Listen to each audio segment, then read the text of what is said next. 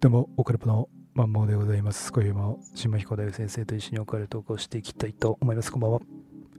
どうも、こんばんは。京極夏彦です。申し訳ございませんでしあた。れ京極さん。あの、いいつも、はい。あの、政治がばっか出すから、はい。たまには、はい。妖怪の方で、。珍しく オカルト 妖怪ラジオですからね。そうですね。はい。京極さんって小説の人ですよね。そうですね。なんだっけこれ、あ ?9、の、旧なんとかとか。そうですそうです。あのですね、はい。 17年ぶりに、はい。あの、百鬼夜行シリーズはい。が出まして、ええ要は、あの、産めの夏とか、ごめんなさい。全毛然、量の夏とか、全然わかんないですけど。映画化もしてるんですね。はい。で、それの新作がですね、ええあの前作、えージャミの雫っていうのが2006年にはい。出てたんですけど、はい。それ以来17年ぶりにですね、はい。あの、ヌエの石踏みっていうのが出まして、はこのシリーズが17年ぶりであって、まあ、この人はもうすげえ書きまくってんだけど、あ。うん。いや、このね、超大人気シリーズがですね、はい。やっと出てお待たせしました、申し訳ございませんということで、散々、散々待たせました、参戦と。そうそうそうそうそう。普で、通の、ちょっとこのね、オカルトラジオですから、ええ、ちょっと触りの部分で少しね、これの話をしてあー、皆さん、どうぞ的ななるほどねプ。レゼンをできたらと思いなまるほど、しなるてほ、ど。はい。考えてるんです、私も仕事中にいろ いろ。あの、社長の目を盗んでね、こう、ワードで肩が打ってるわけですよ。なるほどですね。 40にもなってなね。るほど。はい。で、まずですね、はい。これ、全然、わかんないですか中身は。私、全然わかんないですね。ああ、じゃあ、いいですね。じゃあ、本当ですか。まずあ、はい。ちょっとお話しするんですけど、はい。まずこのね、レンガ本とかサイコロ本って呼ばれてるんですよ。あの、分厚いよね。そうめっちゃ分厚 いから、う正方形なんじゃないかっていうぐらいのん。うん。小説。うん。すごいんですけども、はい。まあ、最初の作品のね、産めの夏を出した時は、確かね、あのー建築系のデザイナーとかだったのかな、作者の人は。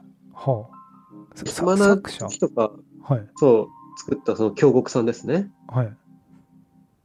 で、まあ、たかたかたかたか、こう、空いてる時間に打って、ああ、ふふリアルにね、リアルに。そうそうそうそう。うん。で、えー作品を応募して、はい。応募っていうか送りつけたんだね。なんか結構ちゃんとした木の箱かなんかにおい送ったのかな、入れて。ああ。で、担当の人がバーってうん。読んで、うん。 もう最初はそのドッキリかと思ったと。要はそのめちゃくちゃ有名な、ちゃんとした人が、うん。さなんつうのあの、架空のペンネームで送りつけてきたんじゃないかと。おー。ですぐにもう、あの、発売みたいな。うん。それのしは、初めの最初の作品が、うん。まあ、梅の夏で1994年の作品なんですけども、はい。まあいろいろ出てますよ、いろいろね。これ10作目かな ?1、2、3、4、5、6、7、8、9、10作目ですね、この作品は。その、やっと出ましたってやつですかはい、そうです、そうです。ほうほうほで、まあどんな作品かと言いますとう、えまあ、うん、推理小説というのか、え。うん。民族学的なものと言っていいのかわかんないんですけども、はい。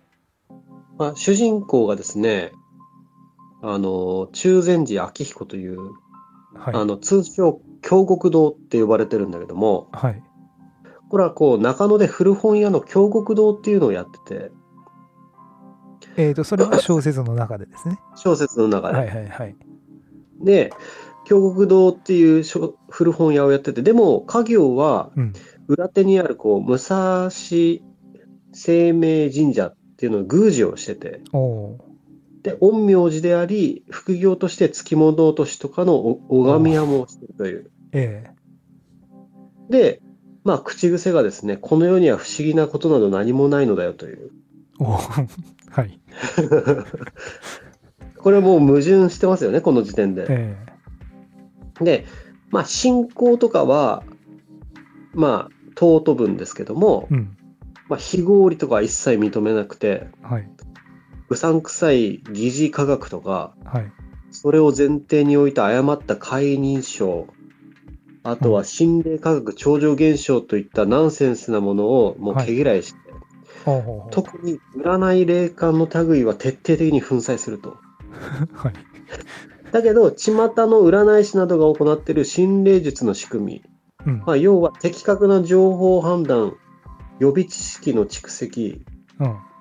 あとは言う、まあ、卓越なこう誘導尋問みたいな。はい。はまあ、い。事前調査によって成り立つものに対しては、うん。まあ、それに対しても精通してて、うん好き嫌いを別にすれば、まあ、同じ手法でおな、まあ、相手を手玉に取ることもするんだって、それを使ああー、って。ほうほうほう。その一方で、妖怪変化や幽霊、迷信、呪術のような民間の、まあ、公費交渉って書いてある。あとは、信仰属心の類は好きで、宗教も科学も敬愛してると。ほうほうほまあ、要は、まあ、世界各地の、まうあ、ん宗教系、あとは古本屋を営んでて常に本読んでるから、う。うん。 世界のすべてのなんか、なんつなんつうの、もう図書館みたいな男なんだ、頭の中。うん。で、ああ、まあ、怖い。はい。怖いんです、はこのい。人は。おう。全然笑わないし、常に仏頂面で。はい。で、なかなか腰を上げなくて常に家の中にいる。うまあ、この人がまあ主人公なのね。ん。なるほど。で、えーっと、関口辰巳っていうね、うん。もう一人出てくるんだけど、まあ、この人はうつ病の物書きで、おう。まあ、このシリーズの語り部、語り部的な感じ。おう。この人が、あなんつったらいいんだろう、あの、まあ、春日でいうとこのキョン的ななるほど主人公ではないんだけまあども、ではないだけで主人公っぽいけど、みたいな、なあのなんつうんですかね女。子的な感じで、はい。ナレーションがよく入るみたいな。まあ、司会進行的な、はまあ、この関口君。えがやる。まあ、この人はうつ病で、ー、はい、もう対人恐怖症で、はい、もう人の前には出れ出れない人が。はい。まあ、この人が、あの、まあ、語り手的な感じで出てきて、はい。で、えっ、と、もう一人、榎木津礼二郎っていう人も出てきて、え、えのきずれいじろ榎木津礼二郎。この人がですね、また、私立探偵なんですよ。う。ほこの中禅寺明彦とはい関口くんのい一個先輩なんだね。う。ほうほうほで、まあ、まあ、旧家族ですね。あの、昔の、あの、華やかなね、あの、財閥系の。う。ああ、はい。はい。もうこれ戦後の話だから。あ、せ設定はね。 1950年。設定はね。はい。そうそうそうそう。で、もう彫刻のような顔立ちで、うんまあ、運動神経も抜群に良くて、もう喧嘩もめっぽう強くて、うん。榎木鶴一郎はね。で、もう自分のことを神の子であるという。ほで、探偵は神のつくべき天職であると。う。おう。これは誇示してるわけじゃなくて、素直に本当にそう思って、うんうんうん。で、この京極堂とか関口くんとか、あとははいその奥さんとか兄弟以外のはい。親しいすべての人をもう自分の下僕というふうに認識してて、はい。まあ、天意無法な変人と言われてますね。はい。で、事件関係者はもう敵も味方も双方ひどい目に遭わされて、はい。まあ、京極堂曰く、まあ、関わるとものすごい勢いで馬鹿になるという。あ、その人に。うん、関わるとね、もうむちゃくちゃ、探偵なのにむちゃくちゃっていう、なるほぐどち。ゃぐちゃになる、現場が。なるほどね。で、ただ、人の記憶が見えるっていう特殊能力を持ってるんだよ、このあら人。はい。これ、だから、はい探偵だからさ、ああ、なるほ要ど、ねは。、はい。殺人犯いるでしょはい。殺人犯って人を殺してるから、うん。そのひ殺人犯に会ったら、殺人犯の記憶が見れてしまうのよ。おおなるほどね。だから一瞬で解決すんの。なるほど。無敵、無敵です ね、そだれけは。ど、無敵、無敵なの。だけはどい時系列とか、はい。物事を順序立てて話したりは一切しない。ああー、なぜそうなったかまではってことね。とか一切言わないで、お前、お前って、お前っていう。 で、もう終わったからっつって、はいも。う帰っちゃうっていう。なるほど。とにかくむちゃくちゃね。はい。で、この人の、あの、小説もう2、ん、 3作出てる。この人を主人公にして。あ、その、かなはちゃめちそゃうね。そう、榎木鶴円次郎はかなり人気のキャラクターなので、なるほど。はい。で、あとは木場っていうね、刑事も出てくるんだけど、はい。この榎木鶴英二郎の幼なじみで、戦時中にこの関口くんと同じ部隊にいて、はい。っていう、この、刑事もいるんだけど、まあ、ん暴走してよくね、減俸処分受ける人なんだけど、もうめちゃくちゃ、まあ、この人もめちゃくちゃね、はい。 刑事なんだけど、刑事なんだけど、はい。もう無鉄砲っていうか、勝手にもう命令聞かないで、もうガチャガチャやる人ね。うん。で、基本的にはこの4人なのね。うん。で、まあ、この4人の他に、まあ、奥さんとか部下とか女子とかね、まあ、いろんな人が、が定番の人がいて、で、あのーまあ、産めの夏から始まるんだけど、はい。まあ、一作一作終わってくんだけども、えー前の作品のサブキャラが出てきたりとか、はあまはあ、あいろんな絡みがありつつ、 ね、まあ、妖怪を、妖怪の名前がね、タイトルにあるのね。要は、産めとかさ、はい。毛量とか、胸骨とか、はい。あと、テッソとか、ジョロウグモとかね。うん。これは、その、事件の関係者の中に、なんか心にうん。取り付いた妖怪の名前なんだね。ほうほうほうほまあ、作作品のテーマというか、事件のテーマというか。う。うん。で、まあ、分厚いから、まうあ、んいろんな人の中でいろんなことが起こるの よ。もう3ページぐらいあるから。 いろんなこと起こるの、マジあで。文字の大きさって、あの、普通の小説の文字の大きさでしょすっげえちっちゃいよ。ものすごいちっちゃい。で、すごいね、怒んの、いろんなこと。うん。で、あの、まあ、主人公の京極道は基本的に家で本読んでんだけど、うん。そこにいろんな情報が舞い込んでくるのね。おだけど、まあ、あのー基本的にはあんま口は開かないんだけど、う。うん。不確かなことは言わない男 だから。はい。だけど、まあ、最後に、最後の最後でね、あの、陰陽師の付き物落としの格好をして、うん現場に現れんだね。あ、その、これ京極さんがね。そうそう。全身黒ずくめの和装でね、はい。安倍の生命のマークとかついた和服であ現ーはいれるのよ。はい。暗闇の中から、はい真っ黒なから。うん。で、要は、その、関係者とかうん。の脳みそと心をこう、やっぱ一旦切り離すんだね。ほ要は思い、思い込みとか、うん知ってること知らないこととか、う。うん。それぞれ違うわけだよ。うん。認識とかが。はい。全部解体して、全部小さく解体していくのよ。細かく。うん。で、もう一度事件を正しく組み立てて、はい。全身、あまあ、全員のね、まあ、認識をこう正していくんだよ。うん。で、全部峡谷堂が話し終えた時にはもう全員の付き物が落ちているという。ああ。だから要はその峡谷堂が最後、そこを腰上げるまで、うん。まあ、900ページぐらいありますよ。そのね、伏線だったりいろんなこの絡み合うのが最後全部ほどけんだよね。ビタビタビタと。そうそうそうそう。なおかつ、うん。毎回それがまあ定番というか、はそういう感じなんだけど、はいあ、で、こいつが犯人だったかとか、まあ、犯人は分かってても、そういう動機があって、こうなってたのかとかあ。ね、ああ。こういうトリックだったのかとか、はいいろんなことがあったけど、はい。あの、テッソの檻っていう作品があってね、はい。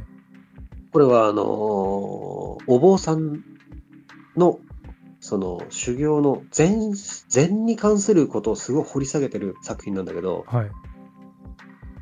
これがね、もう山ん中のお坊さんだけがいるところに、で、うんな、殺人が起きまくんのよ。ほで、しかも雪の中で、う。うん。真冬の山の中でね、うん。あのー起きるんだけど、急にその坊さん、拝んでる坊さんの死体が現れたりと か、まあ、いろんなことが起きるの。でおもう全部それも、はい。最初妖怪だ、幽霊だ、超常現象だってなるんだけど、はい。まあ、京極堂からすればね、うそんなことはないと。ん。なるほどね。不思議なものはなこんいなと。に不思議なことは何もないんだと。うん。全部うん。解き明かしていくんだけど、はい。このね、最後本陣に乗り込むときにね、うん。あの、その、お寺のね、でかい門の前にね、えのきずれいじろうが待ってんのよ。うん。あの、むちゃくちゃするやつが。はい。で、こうね、わざわざ待っててやったから、ありがたく思いますって、一緒に俺も行ってやると。おう。 京極堂はうんざりした顔するけど、それでもこう一緒に歩いて本陣に向かっていくシーンがあるのね。うん。これは激アツですね。それは漫画、あの漫画じゃない。 ガンマンスタイル的な。ガンマンスタイルで、そう、まさにガンマンスタイル。それでもあれでしょチンマンさんの頭の中でのガンマンスタイルあ。のそうそう。すもうすすさまじいそのそう、俺の頭の中での凄まじい熱こいシーンっ。てことでしょ挿絵とかないないでしょっ何もない よ。ていうですね何にいもあやっでてないもなんとなくわかりましたそれはそう、なんつうはの、いその、普段協力とかしないで、はいぐちゃぐちゃな関係だけど、うんやるときはちょっと協力するみたいな、うんありますね。ありますね熱いシーン。はいだそういう楽しいシーンもありつつ、展開される、これ、百鬼夜行シリーズっていうんですけなるほど、どはい。あの、9月に出ましたので、はいヌエの石組みって言って、まあ、ヌエなんで、はい、まあ、顔は猿で、手足は虎かなあでー体がタヌキで尻尾が、えー、蛇かなはいまあ、ヌエって言ってあのーね、うん昔あの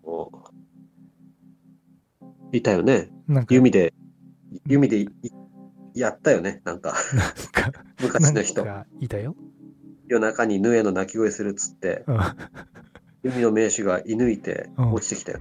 うん、まあ、キメラですよね。あめまああまあの、外国っていうところの。なるほどですねまあ、それぞれ、うんその、5編にわたって展開するみたいなのね。はいあの、顔と足と体とみたいな。うで、最後に全部が絡み合うという。ん なるほどぜひ皆さん、ぜひですねマジで面白いから。これあれですかねオーディオブックとかないんですかねそれあんじゃないあ、なんかあのねり、そうですよ漫ね画もあるし、ラジオとかもあんじゃないもしかしたらその俳優さんとかが声入れてる。なんか多分900、まあ、1000ページってこれ相当なんだよね。しかもね、あれだよ。戦後の話だから、うん、旧字が出てくるの。昔の漢字。え読めない読めない。振り仮名振ってないよ。えでも書いてんのは今でしょ書いてんの今だけど、うん昔の作品だから、うん昔の漢字とか使って んの。ちょっと難しいよ。え振り仮要名はだし振り仮名。振りがない一発目あっ かなっていうとこ。だ映画、映画見てください。あ映画あるんですね。映画は、はい。えー主人公を、あの人がやってる。堤真一。ああ、あのーあの人よ。松わ島、わかりますよ。松島菜々子と一緒に出たあの、八百屋のね。堤なんだっけ堤真一はわかります。堤真一。はいなんだっけあのドラマ、八百屋の。八百屋三 ミーシャのエブリ三シン丁グ目のの夕日夕日にも出てるでしょ。出てるね。あの車屋さんで。堤真一ね。うん、ははい。ソニー損保い。が、あの、京極道の役をやってて。なるほど。で、榎木ズレ次郎をはい。安倍晋二がやってるみたいなね。安倍晋二。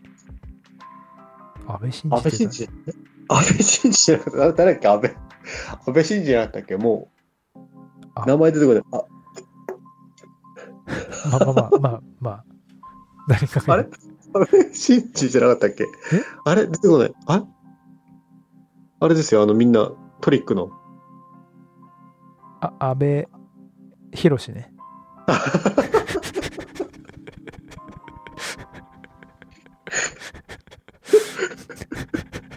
あの混ざってキメラキメラになってますねそれ 堤純一と阿部寛が出てきません。名前が。まあ、そんなところ で辛いもんがありますね、これ。安倍博士安倍の晋名一前が出てこないっていう。安倍安倍晋一ってああっていうちょっとありありそうで 一瞬一瞬安倍博の顔は浮かんだけどあれ安倍晋一って誰だみたいなもうダメだね。まあまあなんだっけえっ、ー、と新一と松島菜々子のドラマ。堤真一と松島菜々子ミーシャが歌ってる。エブリシング歌ってる。松えそれ結構前え結構前。い大和なでしこや、そうなんでしこ出てましたね。いや推全進一然ね。見見たこともないわこの「大和なでしこ」っていうドラマ自体なんで今初めて知ったよ俺出てましたね。堤真一と言ったら大和なでしこ。あ八百屋そうの、八百屋のせがれでしたね。あそういう八百屋のせがれが高園花にっていうのをみたいな隠して合コンで、あのー、シャーデスの松島菜々子と知り合って、なるほど言えなくてみたいなね。あーなるほどなるほどはい。ぜひ見てください。大和なでしこ。そういう感じなんですねこれはい。えけ結論どあうなれ、ったやんでべすかあ、さか、あ八百屋じゃねえ。魚屋かもしんない。はい結論はどうなったんですか結論結婚して終わりみたいないや、見てません、私。あ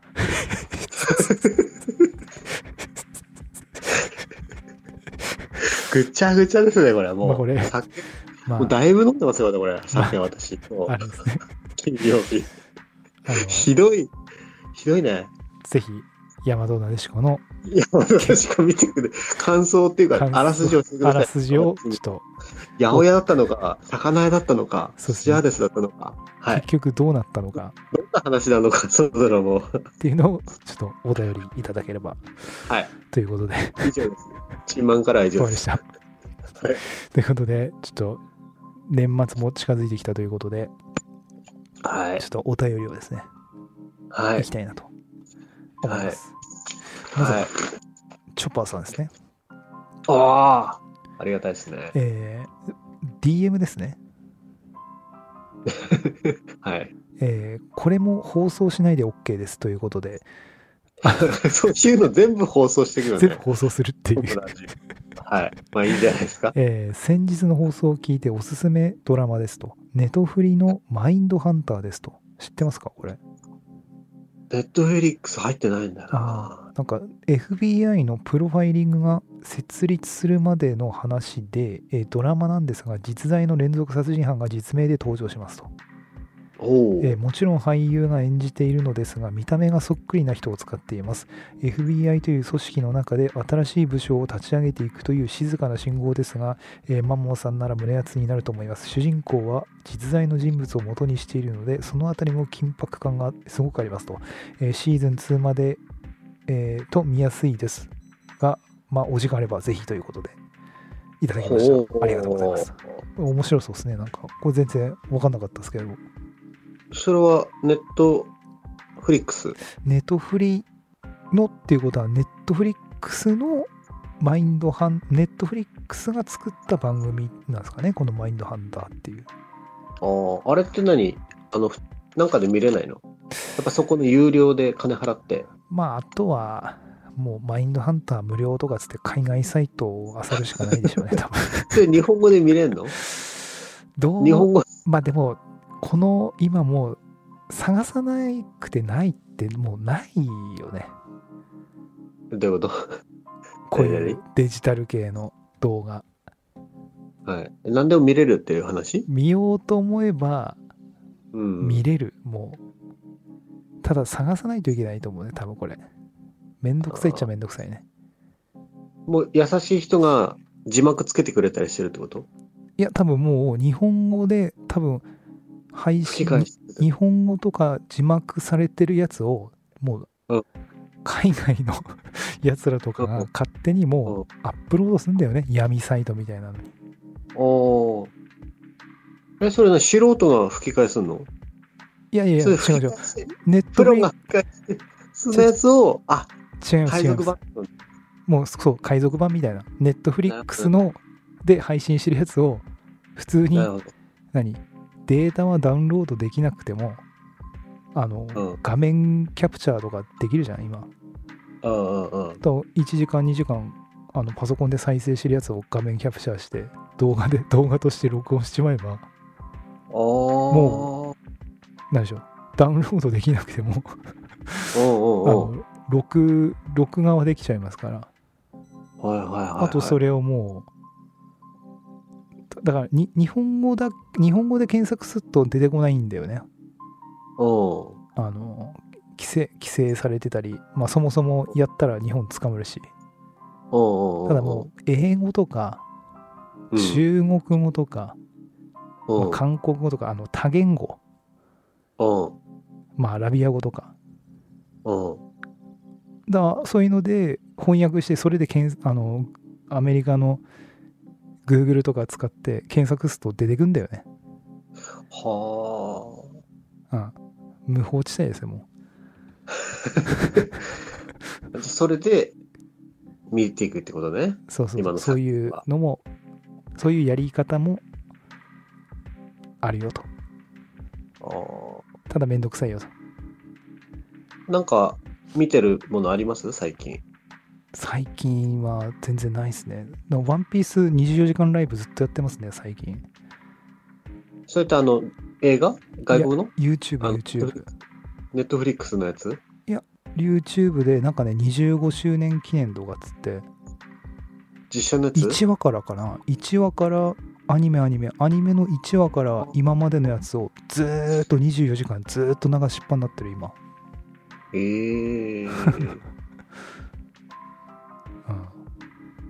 そうですねなるほど最近ちょっと全然いろいろパタパタしてまして全然見てないですねこっち系はあ。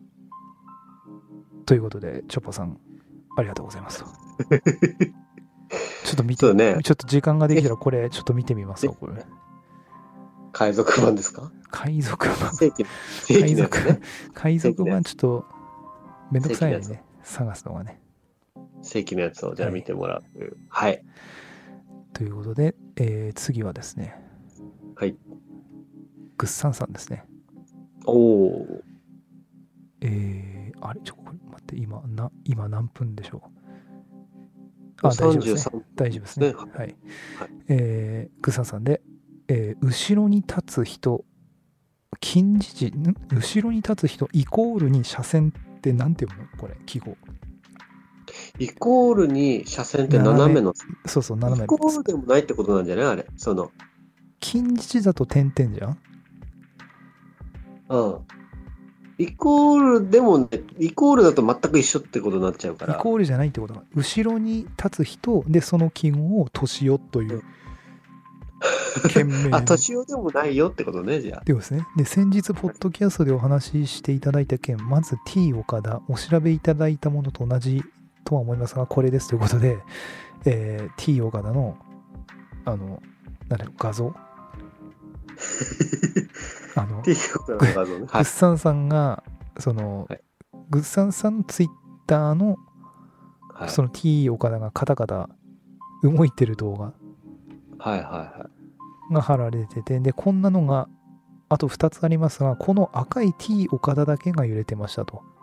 ほこう首がカタカタになるんだねう。はいはいはい。で関係ないんですが左隣は地元遊園地の子供向けお化け屋敷で撮った写真右隣にお経の本があります T 岡田よしずまれと、えーそれから後ろに立つ人は確か靴下履いていたと思いますとはい。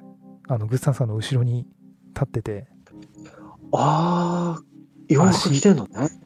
靴下は履いていたらしいですね裸足じゃないんだね。うんそボうロだからだから全裸の年をではないですとまあそれはそれで怖いね。え自分の足の残像とかですかねはてな霊というより時空時空の歪みとかワームホール的な何かだと夢があるような点々点また別のポッドキャストの話で申し訳ないのないのですがマイラニさんが合わせ鏡で霊道ができる話をされていた時に、えー当時の家に鏡がたくさんあったのを思い出しましたということで、えー霊道というタタイトルというかそれで、えーこれは、これもツイッターが載ってると。はえあ、ーその。時に母に確認してみたら、いつも天井から覗き込む人がいたという新情報がありましたと。 怖えな。怖いね、それはね。えい天井から覗き込む人がいた。怖いね天井からっていうと、要は、少し顔がビュッて出てるってことじゃないのあれかな、あの、天、あの、欄間的なところどうなんでしょうか。ら欄間ってわかるし、しょあの、ひちんまさんちあるよね。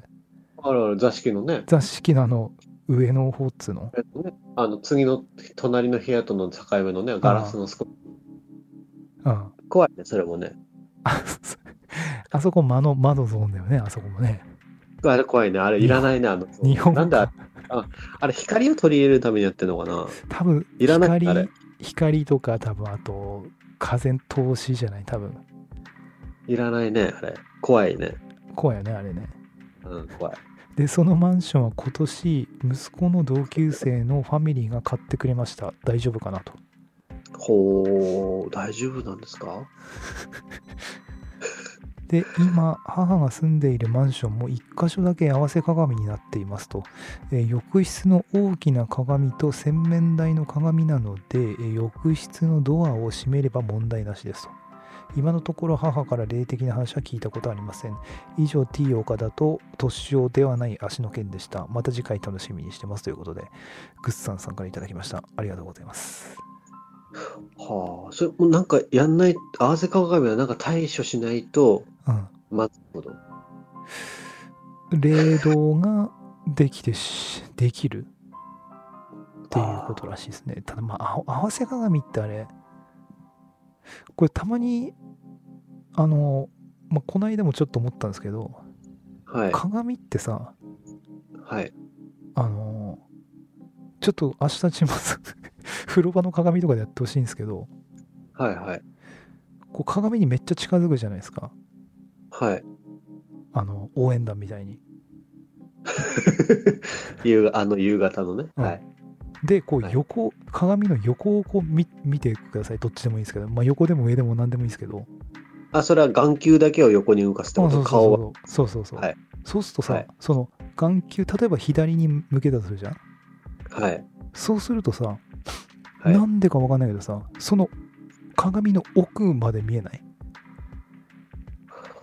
えーちょっとわかんないな、言ってる意味えが。ーっ とえーっとですね鏡の奥。鏡のなんですよあの部屋の奥までさ鏡見えませんななん言葉で言うと何て言えばいいんだろうなえーっとあ反射反射して見える角度によって、すごく遠くまで見えるってこと部屋の。要は鏡って例えば1メートルぐらいの、まあ、1メートルもなくてもいいですわ、えーっと手鏡でもいいんですけどはい。手鏡持ってはい。いたらですよはい。通常その手鏡の中だけしか見えないんちゃうんって思うんだよねなんかいつもだけどこう、はいめっちゃ近くにしてさこの何鏡の中を覗き込むとはい。そのこっちの部屋全部見えませんそしたら見えるんじゃないのとそれがね多分光の何そういう 屈折とかさそういう話なんでしょうけどすごい不思議に思うんだよねこれなんやねんだろうみたいななんで天井映天井に鏡向けてないのに覗き込むとなんで天井見えるのかなみたいな鏡の中になんで天井見えるんだろうみたいなこれ天井鏡映ってないよねみたいなやっぱあれなんじゃないのその、大ちゃんのええ顔を超える角度にあるんでしょ鏡が。要は、鏡を全部顔で覆ってしまうと、それは顔しか映んないじゃん。うんビタッとくっつけて。ビタッとくもっうつおけでてねこもくっついて、はいほっぺたもくっついて、口もくっついてたらもうそこしか映んないじゃん。はいでも少しの隙間があれば、そこは隙間の向こうが映るんじゃないっていう、まあ、ことなんでしょうけどね、多分ね。だけど、すごい不思議に、なんでこれ天井見えんのかなとかね。あと、逆になんでなんないのかなとかね。逆。うん。あの、上下、ああ。逆あされまとスプかー、ンよく、スプーンよくなるよね、逆に。そうそう、上下逆さまとか、なんでなんないのかなとかね。不思議だね。すごいね、鏡はなんか不思議なんですよね。っていう。まあ、あと、合わせ鏡も、 不思議だよね、あれね。あ、俺不思議だね。永久にこう、バラバラってこうなるじゃん。これあれですか、マイラニさんのはい。お話が少し絡んでいると。そうですね。あ冷凍ができるっていう。ちょっとあの話、少しそれますけども、はい。あのーラーさんのあの、写真見ました 見ました。 あの、あれですよね。 ロロゴラーでしたっけゴラー。ほら、ラ、ラララララ、ラゾゾラゾいうところマックスのところですね。そうゾねゾゾゾゾ。はい。ラララ ララ。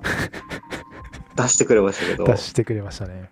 あれめちゃくちゃ面白かったね。めちゃくちゃ面白かっ俺ね、基本的にさ、た。はい。酒ガブガブ飲んでるし、はい。あれ1時間40分くらいあったでしょはい。だからもう最後の方ろれつ回ってないし、はい。俺、最初ラーさんの顔のアップ見て、ゴラーって書いてあって、うん俺何のことか分かんなかったんだよ、最初。これ何だろうと思 って。これラジオでなんか言ったんだっけかなって思い返して、はい。ちょっと後半のとこ聞いたらそれなってて、あーあーっつって、そうです。ゴラーですよ。めちゃくちゃ面白かったね、ああれ。うん、だもうあれ、もうあ、あれっていうのもあれですが、もう、ジューラーとかね。どんもなう顔とだっったてんもだろうもう、もう、より目、より目で、あの、歌舞伎役者みたいな、ひょっとこ、ひょっとこみたいな。どうみたい な、もうとんでもないことな、それか目が、あの、ロンパールームみたいに、あの、逆あ、っちゃこっちゃ。三あっちゃこっち眼、ゃ。三眼みたいになってるかもしれ ないし、オロチ。オオロロチチ。そうそうそう。 これなるほど。ああれ、すっげえ面白かったよのね。すごいですね。さすがですね。さすがな。さすがですね、本当にあれは。 はい。すいません。話それました。ということで、えー、グサさん、ありがとうございます。はい。で、えー、次はですね、はい。次は、ちょっとこれ、あのー、えーと、あれちょ、これは、はい。あれ確かこれは、あ、そう、菊原さん、そうです。名前が変わったので、菊原さん、そうですね。あのー、はい。なんかあの、ツイッターなのかななんかで送ってたんだけど、全然返信がなかったからっつうことで、多分また LINE にいただいたんですよね。はい。メールなのかなちょっと全然こっちでと確認もしたんですけど、届いた形跡がなくて、はいはいではい。、 LINE でいただいたんですが、はい。えー、菊春さんですね。はい。えーマンモさん、ちんまひこ先生、こんにちは。毎週の配信楽しく聞かさせ聞かせていただいております。ありがとうございます。あの、菊原さんって、あの、以前、三軒茶屋のビルに、はい。あの、行っていただいて、行っていただいてっていうか、あ の、実際に見て写真撮ってきてくれた方ですね。あらら。すごいで大変としていただいて。はい。で、えーちょっと今回ですね、なかなか興味深いって言っ言ったら申し訳ないかもわかんないですけど、はえい。体に惹かれた2つの不思議な怖い傷っていうタイトル、はい。えーこの写真を安易に載せたことが気になって X、んこの写真を安易に載せたことが気になって X の方にメッセージいたしました菊春です、えーお言葉に甘えて LINE 投稿させていただきました、えー10年ほど前のことですとうん。えまず1個目がえ鎖骨下の傷ということであの写真が送られてきてるんですけども、はい。え細いペン先のようなものでこのビーってこう鎖骨あるじゃないですかここ、はい。こはのいなん。つうの胸と首の間のこの鎖骨のボコッとしてるところらへんよりちょい上かな、はい。まあ、ここら辺にあのカッターでブーってやったようなええー。あの、ね根っこ引っかかれたみたいなの感じ引っかかれた感じのやつの長さがはい。 1 5 6センチぐらいあるのかなはい。だからあのめっちゃ長いのビーってほでちょ直線ねビーっていう、う。はいはいはい。それがはいえー、ような傷がこう出ててですねはい。で赤みがフレッシュすぎて服などに血液がついていないかと探したんですが全然ついた形跡もないと血のはいはで痛くもなんともないといはい。はい。で、えー数日後今度は右お尻下から膝裏までじ約1 2センチほどの上から下に引いたような赤みのない地味な傷が出現と今度は、ほう。えー傷特有のザラッとした質感はありました写真消してしまった残しておけばよかったとこかいとででですねこの傷っていうのが、えーはい身に覚えのない不確かな2つの傷と、えー打撲の痕跡はないしギザギザ傷でもない、えー傷自体が徐々に薄れていく過程が見れ見られず両方ともあっという間に消滅してしまいましたと、ほえーその頃の私は試験ん資格試験に向けて猛勉強中でしたので考えを巡らせることができませんでしたと、えー霊的なことに意識を向けてこなかったのでつなげて考えることもできなかったんですよね点々点と、えー最近では幽霊さんを探して日々キョロキョロウォーキングをしていますがまだ会えていませんとこのう。大傷丈夫はですかこの傷はホラーな感じですよねと誰かに恨まれていたのでしょうか短くまとめられなくて長々とすみません失礼しましたということで、えー、菊春さんからお便りいただきましたありがとうございますほう、すごいね。これ写真見てないっすよね見てないね。あの後であのなんだオカルボーナーの公式 LINE で見れるんでああ、じゃあちょっと見てみます。ちょっと見てもらえればと思うんですがこれですね傷がなマかジなでかねあの本当猫の爪でビーってやられたようなあのミミズバレバの、レうん、みたいなえただ猫のやつだとーはい。こんな長く綺麗にいかないんだよねおうおうおうおうまあいっても56センチ刀で切られたみたいなことになってるいってこやとなんかほんと定規でビーってやったような、うん、えーこれすごい不思議ですね怖いね。なんか、知らずのうちにそんなのついてるなんてね。爪で無意識でか書いたようにも見えないぐらい直線なんですよほう。マジで。なんか指でさこうかい書く引っかき傷あんじゃんうん。あのレベルの直線の長さじゃないですねもうあの普通の物差しええ これは何なんでしょうかちょっとマイラニさんに見てもらう必要があるかもね。これは、判定してもらう必要がね。これはすごいですよ。かまいたち的な感じですかね。あー、なるほどね。身に覚えのない傷ってありますあれみたいは。ない俺ね、結構仕事柄ね、段ボール使うからさ、ああ、よく肘から下、結構切り傷が多いんだよね。肘知らないうちに。肘から下。肘から下、要は、てあの、なんつうの、半袖みたいにロンティーまくったりして、うん。あ紙とか段ボールとか、うん。すげえ触るから、うん。よく切るんだよね、手とか。ああ、なるほどね。段ボールも切れんだよね、手が。鋭利だから、あれ。うん。でもね、うわーって、や、忙しくやってっと、その時気づかないんだよね。後で風呂ん、風呂で、あ、切れてるみたいな。あ、染みてうん、そうそうそうそう。ああ、なるほどね。そういうことは、まあ、ありますかな。なるほどね。まあ、仕事柄ですけどね、はい普通の。はなるほど、なるほど。い、はい。で、あと、これ、これ言っていいのかなこれなんかね、これはいいか、とりあえず。これはちょっと、危ないまた、後日談のやつかな、これ。はい。というところで、ちょうどいい感じですかこれくらいで。ああ、そうですね。そうですかね。そうですね。これでとりあえず、うん、大丈夫ですね。これでやったし、これで多分今年のお便りはおしまいですか 全部読んでるはずです。もし、送ったのに、送読まれてないって 人ったは、のにお前、何も読まれてないよと。っ